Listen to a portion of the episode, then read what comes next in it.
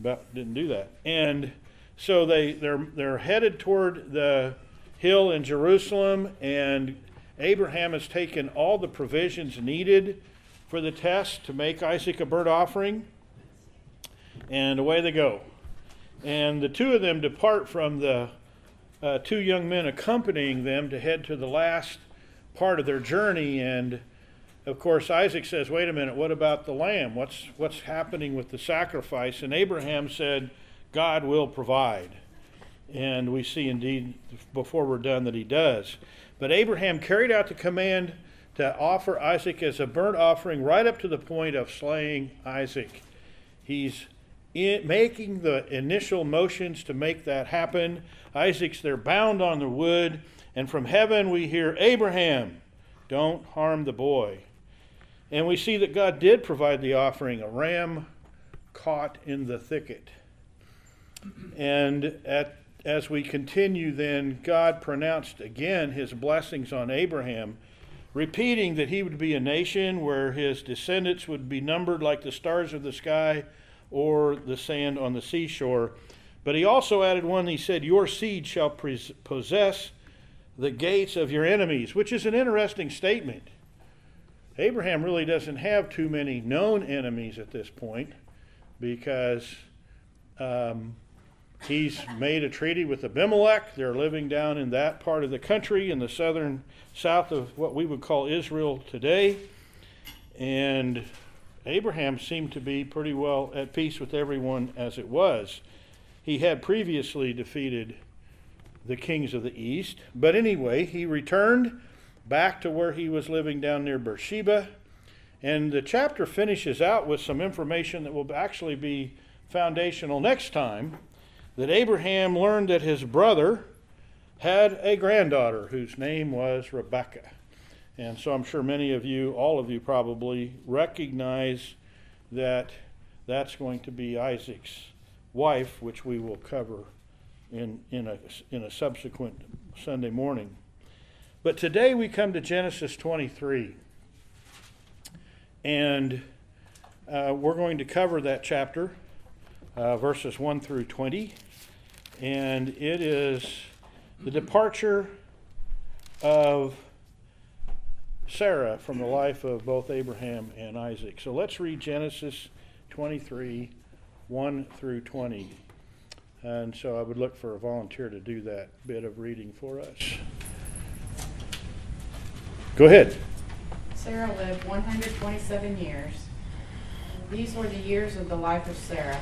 And Sarah died at Kiriath Arba, that is Hebron, in the land of Canaan. And Abraham went in to mourn for Sarah and to weep for her. And Abraham arose up from before his dead and said to the Hittites, I am a sojourner and a foreigner among you. Give me property among you for a burying place, that I may bury my dead out of my sight. And the Hittites answered Abraham, Hear us, my lord. You are a prince of God among us. Bury your dead in the choicest of our tombs. None of us will withhold from you his tomb to hinder you from burying your dead.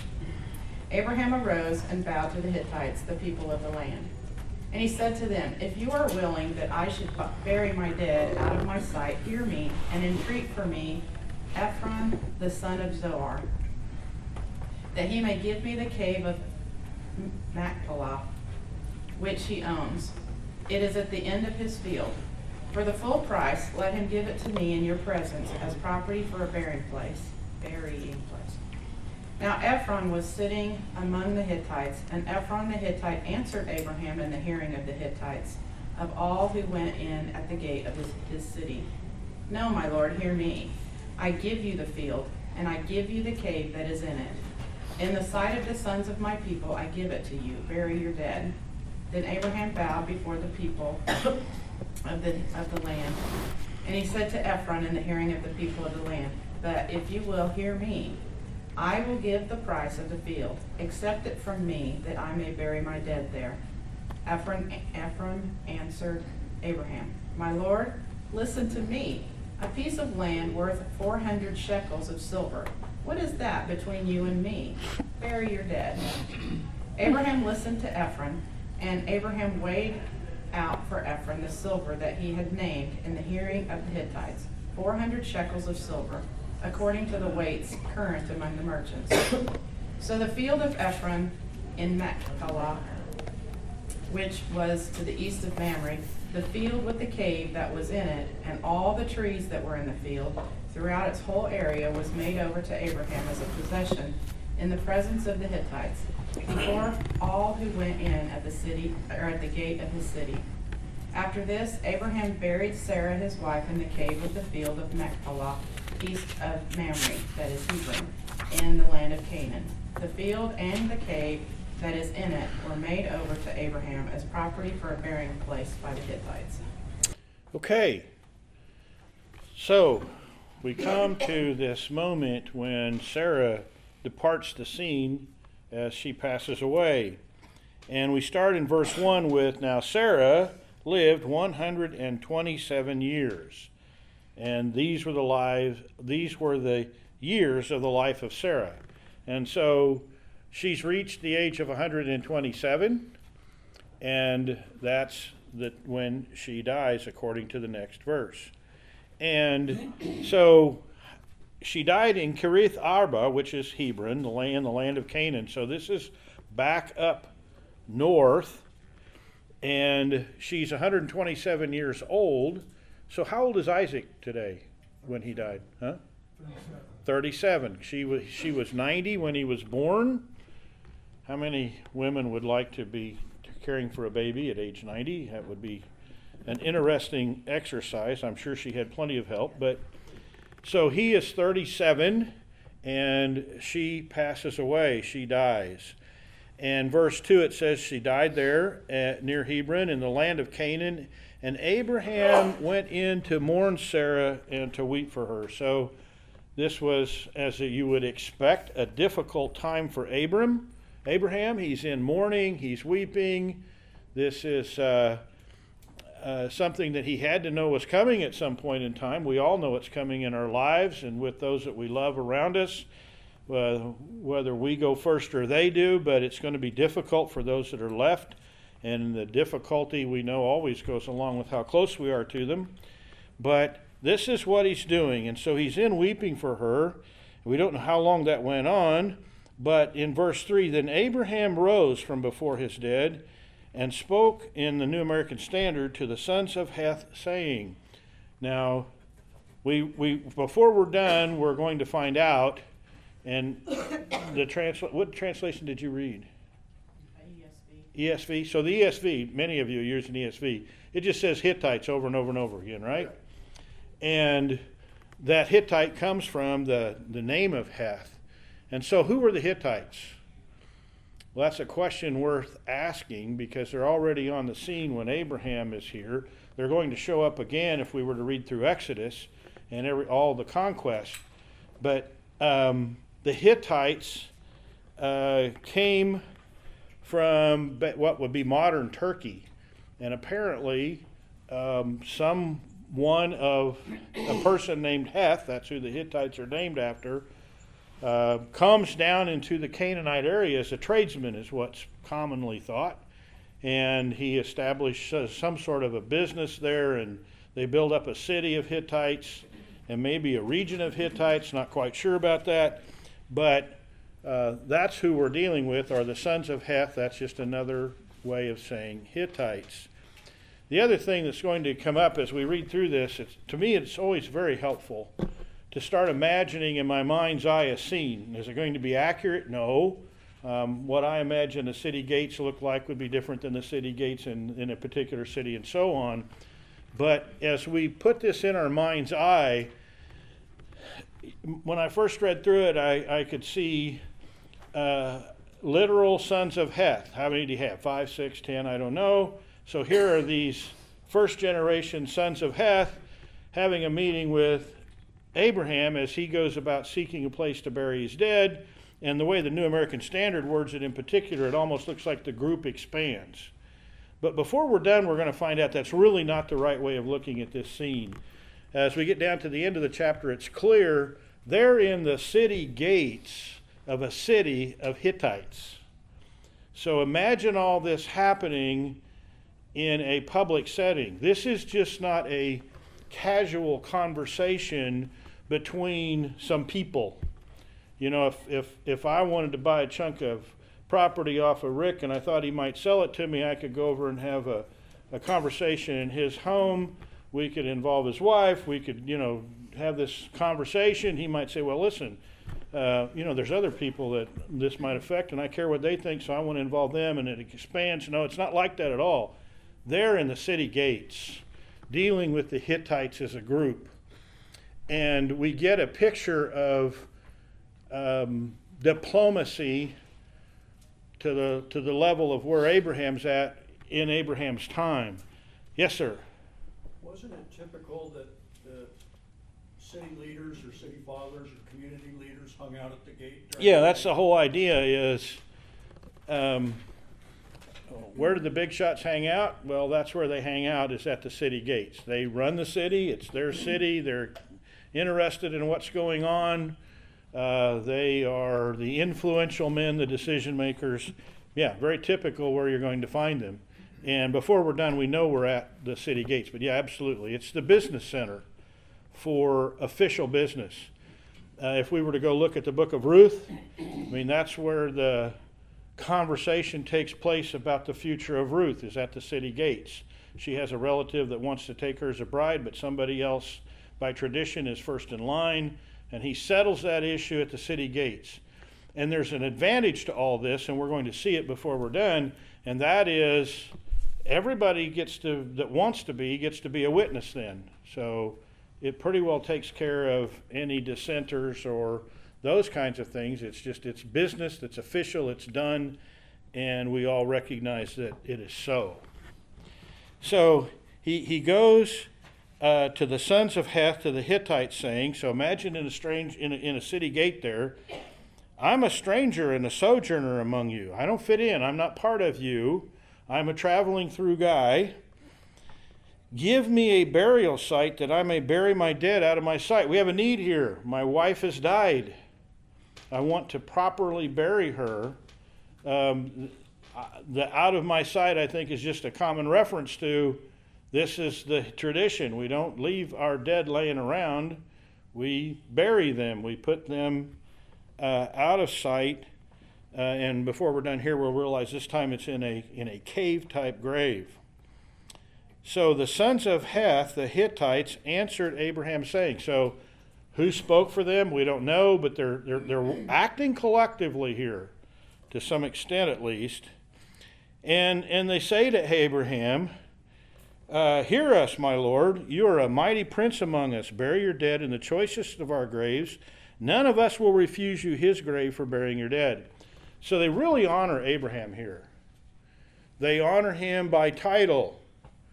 They say, we see it in the New American Standard, at least, my Lord. It's add-on. It's not one of the names of God. It's the small L Lord. You're an important person. You're a prince among us. Could have said you're a captain. You're a leader. You're a person of prominence. That's what this is really saying, if we were to boil it down into our own language. And what might they be thinking about as they honor Abraham in this way? They would please God. Well, they would please God. What kinds of events might they be thinking about? Alliance. He's got the alliance with Abimelech. And we don't know what kind of rumor system or that kind of a thing, scuttlebutt we might call it in certain situations, has managed to find its way to these people. But not only does he have a treaty with Abimelech, and Abimelech says, hey, camp where you want, help yourself. But later they have the treaty over the well, where Abimelech says, yeah, I recognize you. You dug that well. You have access to it. So they have the favor of Abimelech, but God to Abimelech, how does he describe Abraham? You remember what God says about Abraham to Abimelech? When they're going through the confrontation and God says, you're a dead man? Tells Abimelech to take the woman back. What? He's a prophet. You're a prophet. You want him to pray for you, God says to Abimelech. And so he goes to Abraham, and Abraham does. And until that prayer occurs, God has stopped the process of conception amongst Abimelech and his people. What else has Abraham been a part of that they might be thinking about saying, this is a prominent guy? Where stories came down about his rescue of Lot. Rescue of Lot. Where was Abraham living before the rescue of Lot? Well, the Oaks of Mamre, which we're being told is Hebron. So he's in this same general area when Lot is taken captive, as well as all the other people of that valley with Lot and the goods and everything that went. Excuse me. And he single-handedly goes and defeats the kings of the east, right? So Abraham, by the time he's been there as long as he has, he's got a reputation that is favorable, both as a God follower, a person that has influence with God. They may not understand who God is in that. I don't know what their understanding of God was. But they recognize this guy is a prominent person. And so their answer to him is what? What do they tell Abraham? You're a prince, and what about a grave? Pick any grave you want. No one's going to deny you whatever grave you think is going to be the best place to bury your dead. Now, we can see that Abraham didn't go into this without a plan because when he's offered any grave he wants, verse 7 says, so Abraham rose and bowed to the people of the land. So he's with the people. This is happening in the gate. He gets up. He shows them honor by bowing to them and to the Hittites. And he spoke to them, saying, if you want me to bury my dead out of my sight, hear me, and approach Ephron, the son of Zoar, for me, that he may give me the cave of Machpelah, which he owns, which is at the end of the field. For the full price let him give it to me in your presence for a burial site. That in your presence means as a business deal, as a done deal, going to get a deed. So he's got someone that he wants to purchase a particular section of ground for that contains the cave that he wants to use for the burial site for Sarah. Now, is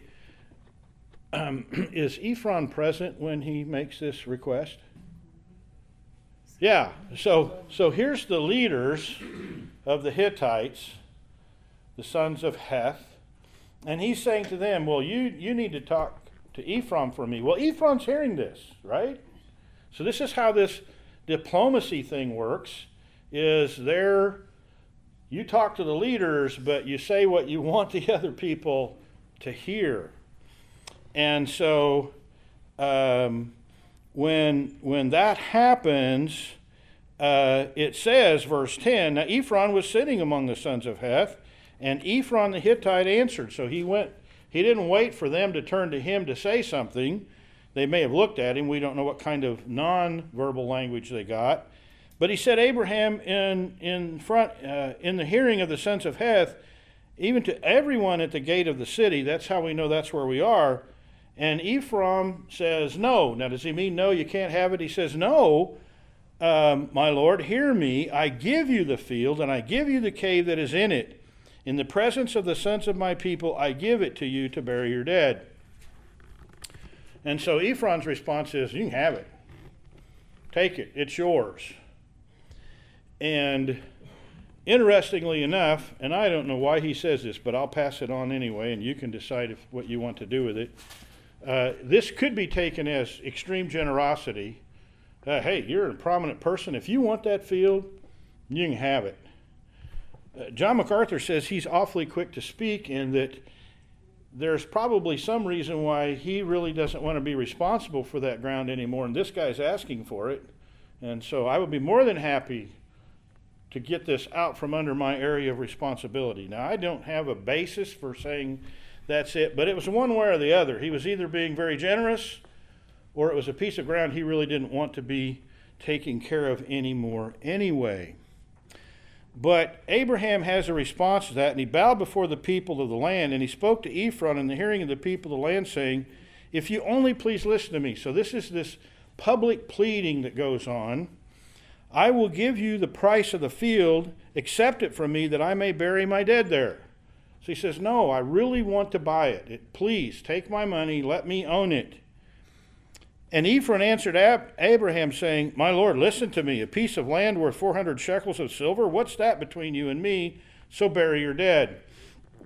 This is the euphemistically way that they would talk in this kind of a negotiation, to say, well, it's worth 400 pieces of shekel. What's that between you, shekels of silver? What's that between you and me? That's his way of saying, this shouldn't be an issue between us. By the way, the price is 400. Okay? He got that out. He didn't say this is a low-value piece of ground or a high-value piece of ground. He got a hard price on the table. And so this is the kind of interaction that apparently went on at that time, because there's really no hesitation here. It isn't that Abraham says, oh, yeah, please sell it to me. He doesn't have to plead anymore. He heard the price. He's got it. So he does it. Abraham listened to Ephron, and Abraham weighed out for Ephron the silver which he had named in the hearing of the sons of Heth, 400 shekels of silver, commercial standard. So there was a commercial standard, apparently, for a shekel, and he measures out 400 shekels of silver and gives it to Ephron in the presence of all. And the whole thing here is, everybody heard the price, everybody saw Abraham weigh it out. It's Abraham's now. It's very clear he's purchased it. He's done what was suggested, even if it was a rather subtle suggestion. And by the way, 400 shekels of silver, according to what we know of history, apparently they weren't making coins yet. So there was a bartering kind of a system. Now, obviously, gold and silver were the things that they would barter, but they did it truly through weight. And a shekel is less than a half ounce. So if it's 400 shekels, this would be less than 200 ounces. Do you need some temperature change? Nope. Anything we can do for you? I'm not trying to embarrass you or anything. Okay. Okay. Very good. So it less than 400. So 400 shekels of silver would be less than 200 ounces. And at today's rate, it's $20 an ounce, so we wouldn't be talking about a lot of money here. $200, $20 a shekel, so what, $4,000 in today's value. So that's what he did, and he got the property bought. And so now he owns the field and the cave in it.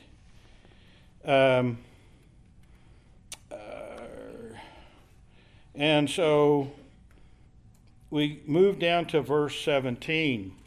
And in verse 17 it says, so Ephron's field, which was in Machpelah, which faced Mamre. So we're still in the same area.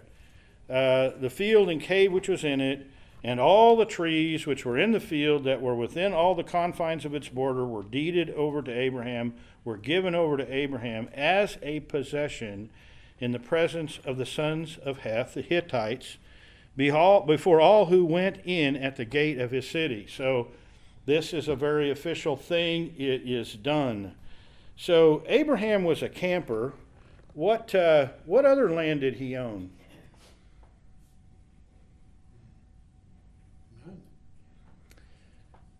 That's the way I would have answered the question, and I think that's still a pretty good way of answering it. However, I looked at some other people and said, well, he owned some wells. Okay, so Abraham did dig some wells, and that gave him access to those wells. Did he own the ground around them? No.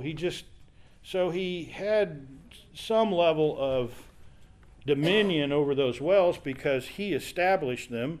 He had built some altars, so they were his altars. But in terms of being a property owner in Canaan, from the eyes of men, he didn't own anything, but let's go back and remind ourselves of what Genesis 17:8 says. Somebody read Genesis 17:8 for us.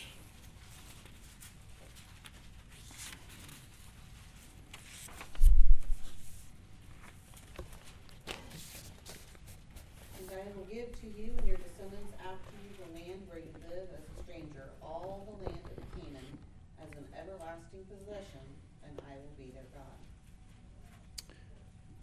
So obviously who's speaking there? And he makes a promise to Abraham. And what's his promise? I will give to... What's that? Well, you and your descendants. So in the eyes of God, who really is ultimately going to have dominion over all this land anyway? Abraham and his offspring. Well, that's kind of a interesting thing, because honestly, we're going to get a bride for Isaac, and then we're going to say goodbye to Abraham in a similar fashion to what we did Sarah today.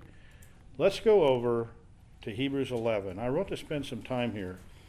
And there's more than one reason to spend some time here in Hebrews 11, but we're first going to do it from the context of what we studied today and the fact that Abraham went to some trouble to buy ground with money that God had ultimately promised to him anyway, right? And so here is Abraham buying this ground, and God had made these promises to him that at some point it's going to be yours, and we're beyond that. Did I say Hebrews 8? 11, good. For some reason my brain was repraying that, and I was hearing 8 in my head. That is what I said, but no, Hebrews 11. I want to start with verse 8 and read through verse 19. So let's read that passage. Who can help us out by reading that for us?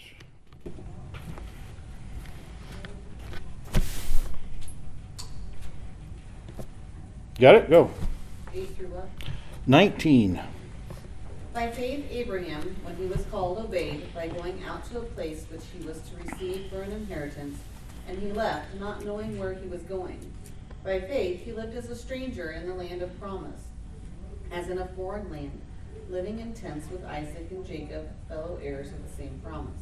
For he was looking for the city which has foundations, whose architect and builder is God.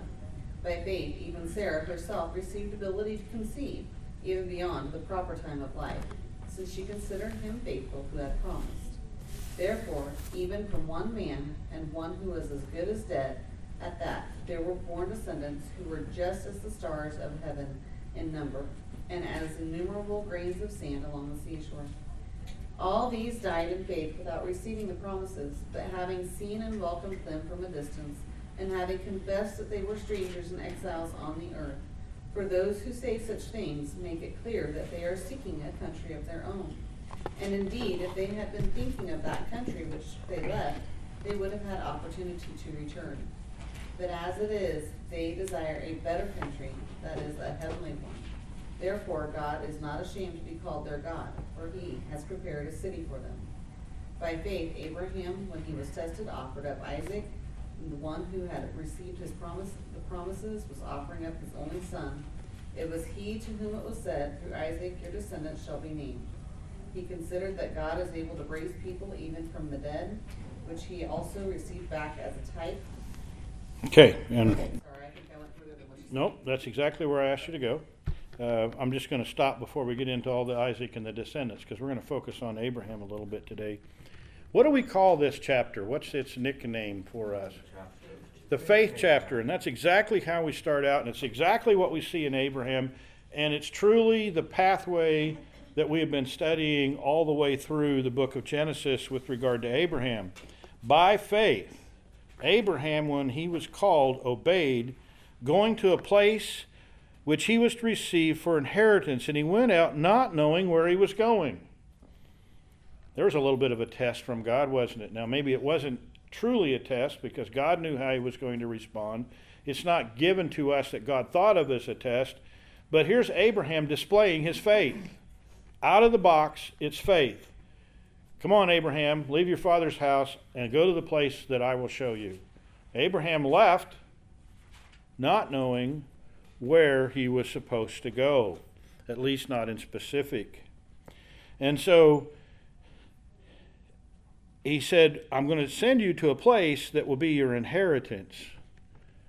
And so God from the beginning is talking to Abraham about a land, a place, as well as being a patriarch of a great following of descendants.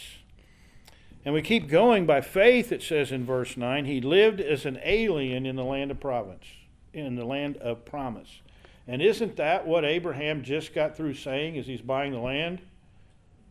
I'm a sojourner. I'm not one of you. I don't own property. I'm on the camping plan. And he moves around through this area that later on the Jews are going to call the promised land. It's the land of promise. It's what was given to Abraham to be an inheritance for his descendants. But that's where he lived. And it says, it continues, as in a foreign land. That's what he said. I'm a traveler. I'm a foreigner. I'm not one of you. And so he lived as a foreigner in this land of promise, staying in tents, according to Hebrews, with Isaac and Jacob, fellow heirs of the same promise. So here they are, heirs of a promise, having followed God when God asked them to, asked Abraham to, did it out of faith. When he left, he didn't even know where he was supposed to go. Now, after he gets there, God says, oh, by the way, look up, look around, travel through the country, everywhere you go, that's your inheritance. That's the promised land. But we see in Hebrews here, verse 10, for he was looking for the city which has foundations, whose architect and builder is God. So what he was looking for turned out to be, as his life progressed, not the physical ground he was walking on, but the ground where it was a planned project with God as the architect and the builder. And we see how Sarah joined him in faith in verse 11. She herself received the ability to conceive even beyond the proper time of life, since she considered him, that's God, faithful who had promised. It matters who makes promises to us in life, doesn't it? You know, I'm sad to say my kids have figured out how to sort out my promises. You know, they're adults now. And my grandkids will soon too, because I'll make a comment like, you know, wouldn't it be cool if we did this and this and this? And my kids know that I muse about a lot of things like that, and am totally incapable of doing 100% of them. So they've learned that, yeah, that would be, let's see what happens, is kind of what they have to do. And I learned that from my dad too. I could go into some of those. It wasn't that he wasn't a keeper of promises to me, it's just that everything he said that sounded like fun, I took as a promise. And he probably did make some promises that he thought of as a promise when he made them, and later on it moved back into, well, that was just amusing in my mind. It just really wasn't practical. We didn't do it. But anyway, but with God, when he made the promises, there was no question that he was able to do it. And Sarah believed that. Therefore, in verse 12, was born even of one man, and him is as good as dead, at that many descendants. And it goes back to the promise that was given to him, as the stars of the heaven in number, and innumerable as the sand which is by the seashore. And that's the history we've walked down. We haven't seen yet but one child of the promise. There have been two children, but God even took the first one of those children and said, no, no, no, that's not the promise. I'll make him a great nation, by great, not necessarily good, but make him a large nation. He'll be prominent. The people will be prominent. There'll be a lot of them in the area. They'll have a lot of dominion over the area. But the child of the promise is going to come from Sarah. We get to verse 13. And we're seeing the beginning of that with the death of Sarah. All these died in faith without receiving the promises. Well, now, what kind of a faith booster is that?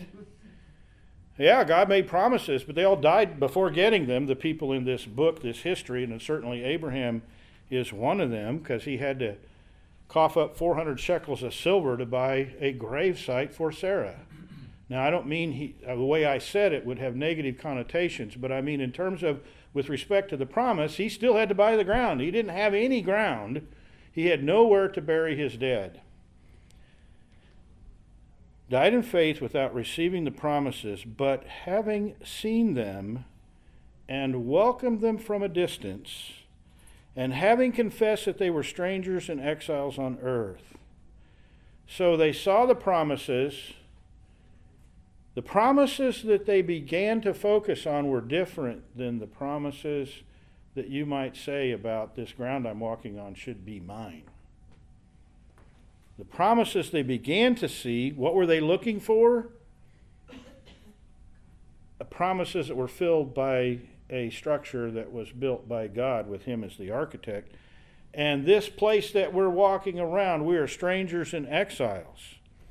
Verse 14, clarification of that. For those who say such things make it clear they're seeking a country of their own.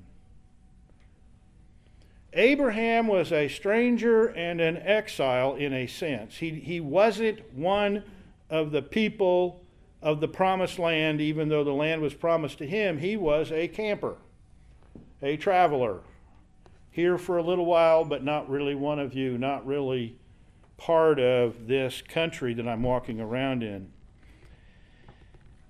Verse 15, and if indeed they had been thinking of the country from which they went out, they would have had opportunity to return. But as it is, they desire a better country. From a distance, Abraham saw a promise that was better than the promise of the ground he was standing on.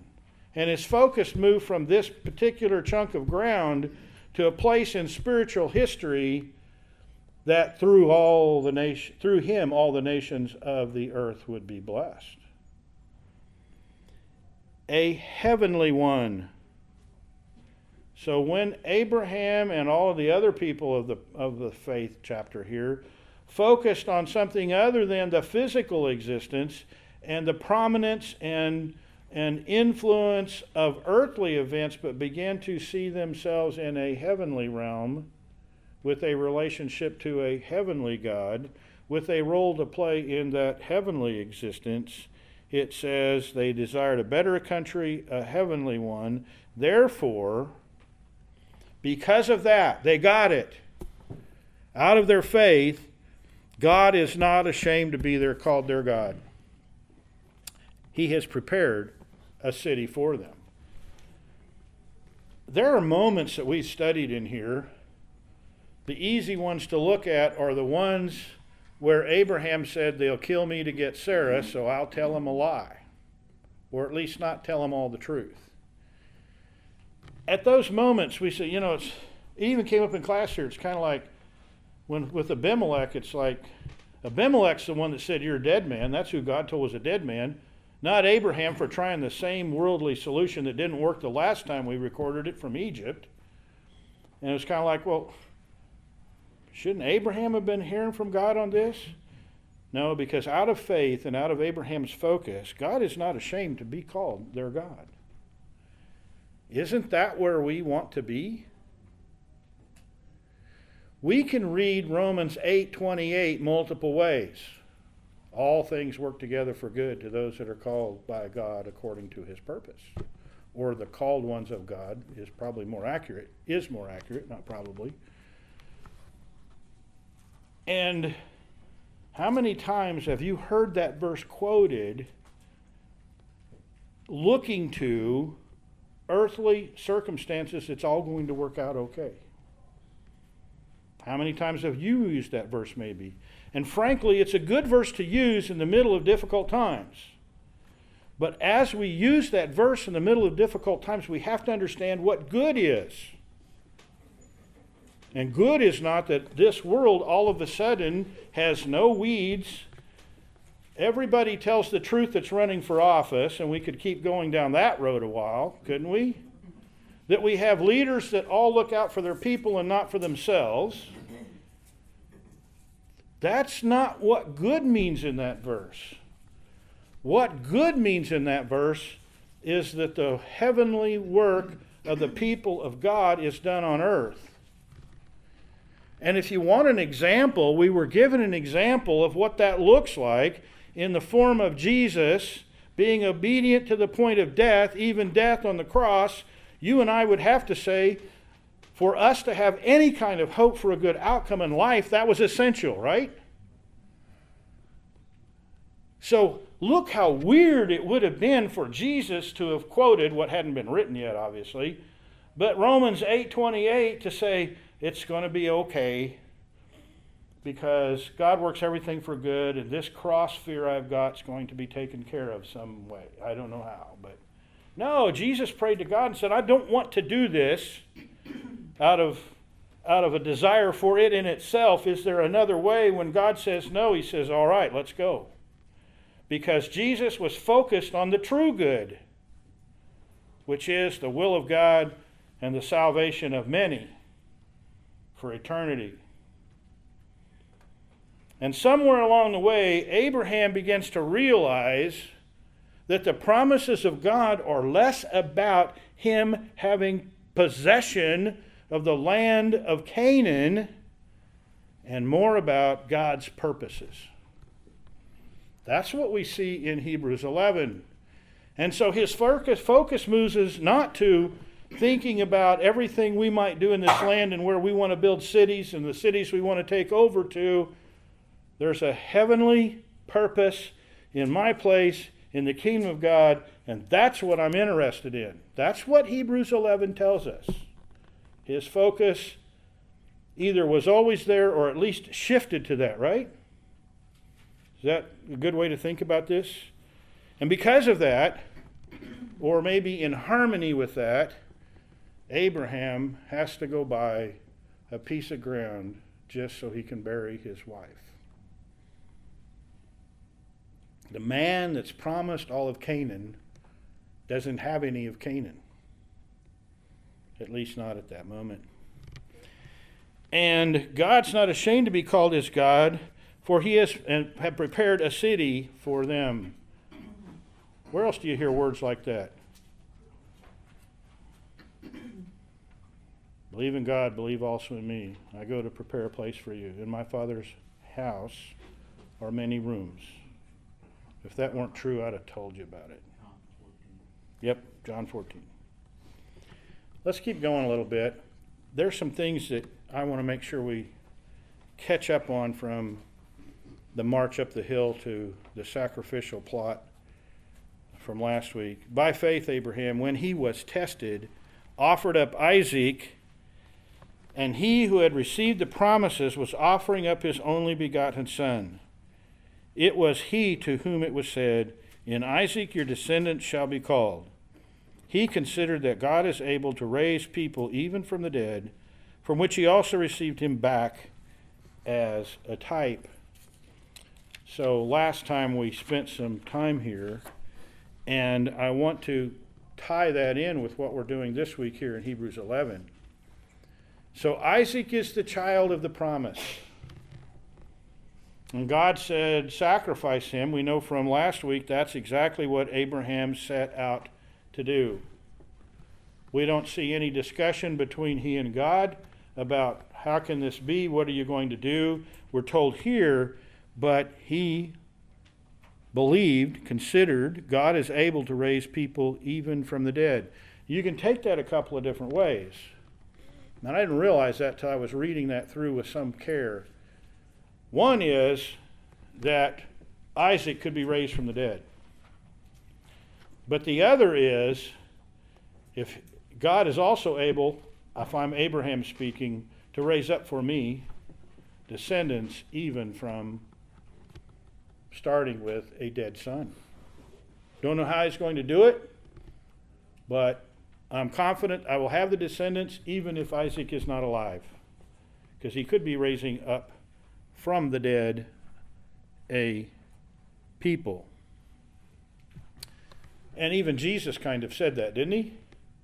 When he was told in his triumphal entry, hey, quiet these people down. You're going to get the Romans upset. He goes, hey, if these people weren't yelling, the rocks would start yelling.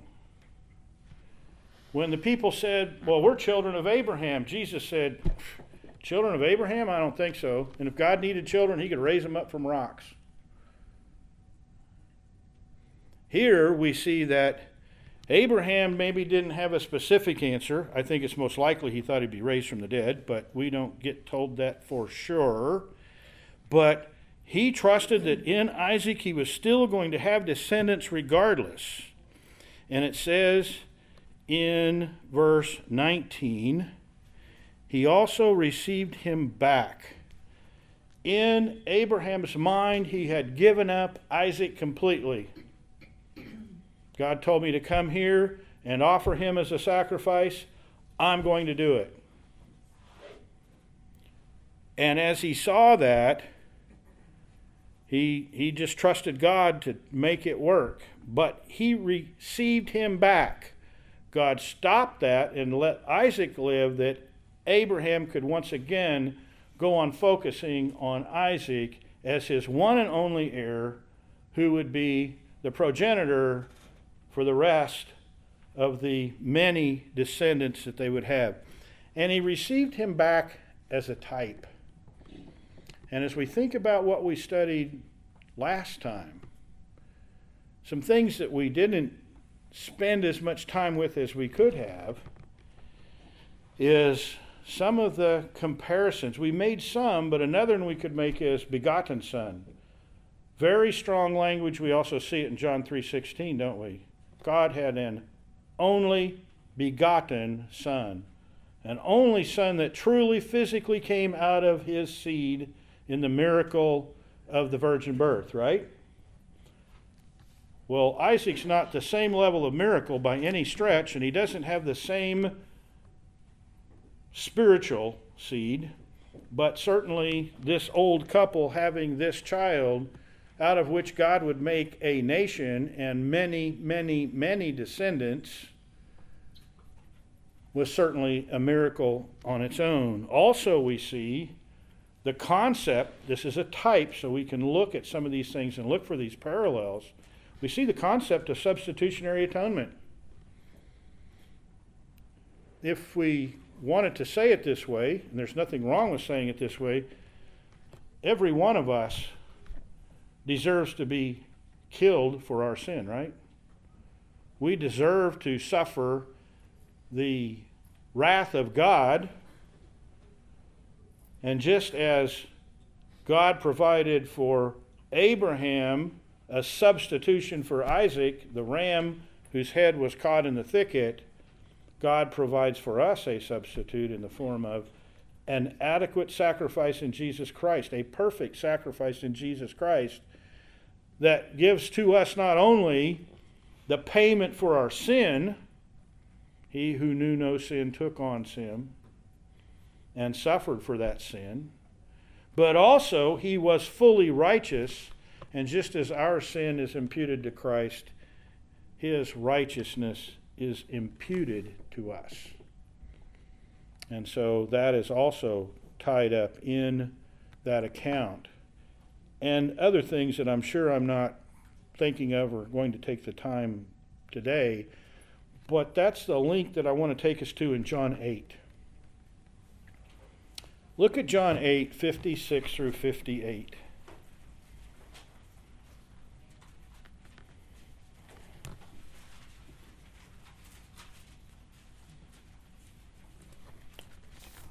John 8, 56 through 58.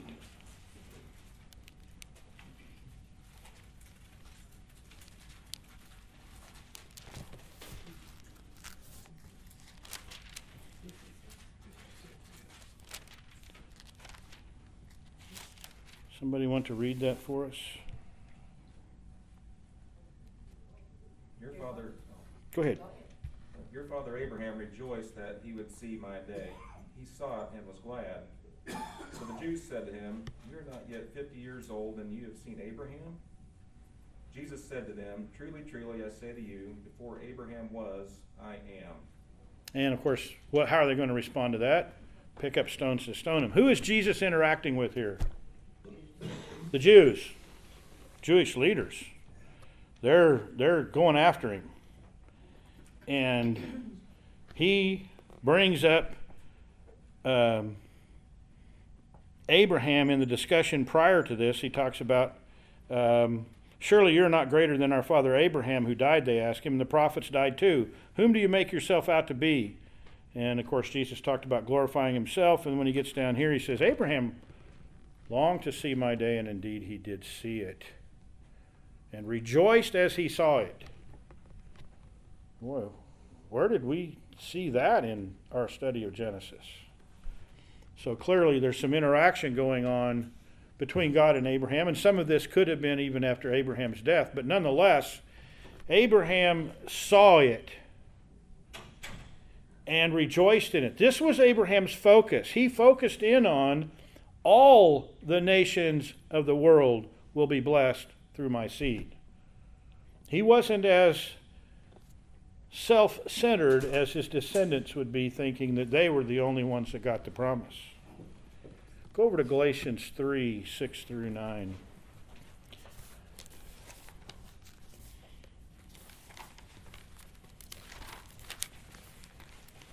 Galatians 3, 6 through 9. Now this is written to a people who were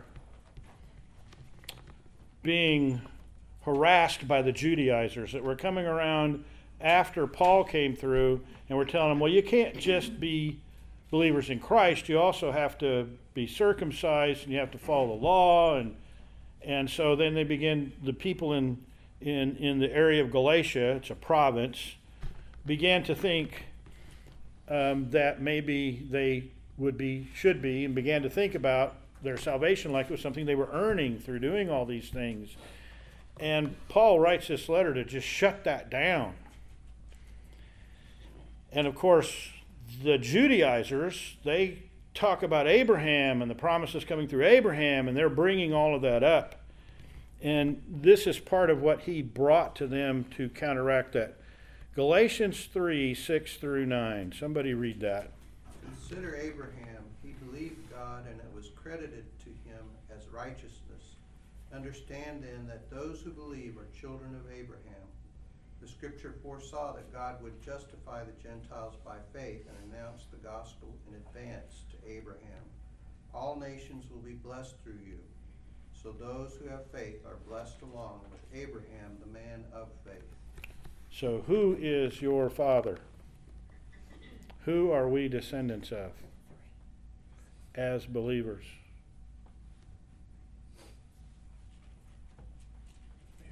Abraham. Those who are of faith are blessed with Abraham the believer in verse 9.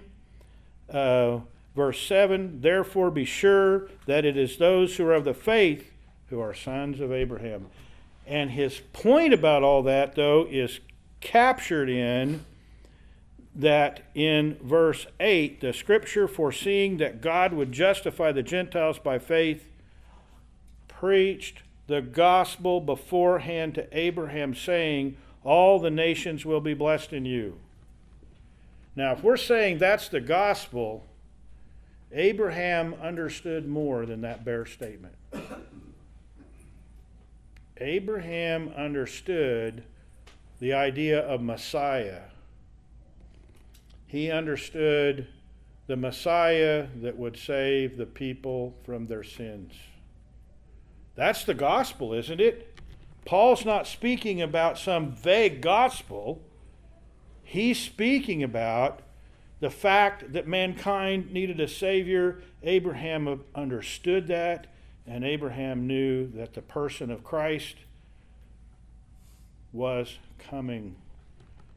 The anointed one was coming through his descendants. That's what he says. Abraham, I'm going to take the word probably out. Abraham knew far more about his place in the kingdom of God than what we see expressed in the book of Genesis. As God unfolded his plans and intentions through not only his statements to Abraham, but the prophets and all the things they would say. When we look at Isaiah and all he said about the coming Messiah and the Christ, all of those things that would be unfolded by God in the right time were not fully a mystery to the people, to Abraham and to other people of history. Questions, comments, thoughts? Yes, sir. When it's written that how lovely on the mountains are the feet of him who bring good news, is that a parallel of the same gospel without? I'd have to do some looking to see. I'm just trying to make it. You went outside of what I have captured in my memory banks to answer from. That's a nice way of saying, I don't know. That's a self-serving way of saying, I don't know. But that's a good question that any or all of us could go take a peek at and try to put those things and line them up. Yes, sir? It seems to me that back to a very practical level, when Abraham bought that land with the cave so he could bury his wife, not only was he responsible for taxes and upkeep, which Ephron sounded like he didn't want to do, but it gave his descendants access to that place because he didn't owe anybody. This is mine, I own it, my family can come and bury me there too. Well, things that seemed to happen in ancient days was those ownership things weren't looked at like we always look at them. Oh, I give that to you, use it. That often worked out to me until I want to use it again myself. By actually purchasing it, Abraham had a foothold that the previous owner can't just come along and start ignoring it. It really was Abraham's. And so, yes, he did. As a matter of fact, we're going to see that this burying site gets used a couple more times before we're done with Genesis. Yeah, this wasn't the only one. I mean, he came and asked for Jesus' body so he could bury him in his cave. Mm-hmm. You know, the proper burial in his cave. Yep. Yep. I mean, this is a little bit of a reverse when you're talking about it. It's the grave owner himself is saying, I'm going to put this person that I place my faith in my own burying site. Yep. All right, well, let me close this with a word of prayer. Father, you didn't start history and then wait for it to unfold for your own use and benefit. You designed history. History is your story. It is your truth. It is your series of events that we get to see, quote, in the beginning at creation, moving through the word and history of the scriptures and the truths that are contained there as you march toward a new heaven and a new earth with your people in it, people of faith, people that you bought with a price, people that you led through life. Lord, we want to be in that kingdom. We trust in Jesus Christ for our rebirth, that we could be born again in a spiritual way to be in that kingdom. Lord, thank you for the clear picture and sometimes the mysterious picture, the picture that is revealed a bit at a time to show us your dominion over all of history to bring about your purposes. And so thank you for that, Lord. Thank you for the hope that's in us. Thank you for the way you dealt with Abraham and established him as the patriarch of not only the Jews, but of all who would believe. And it's in Jesus' name we pray. Amen.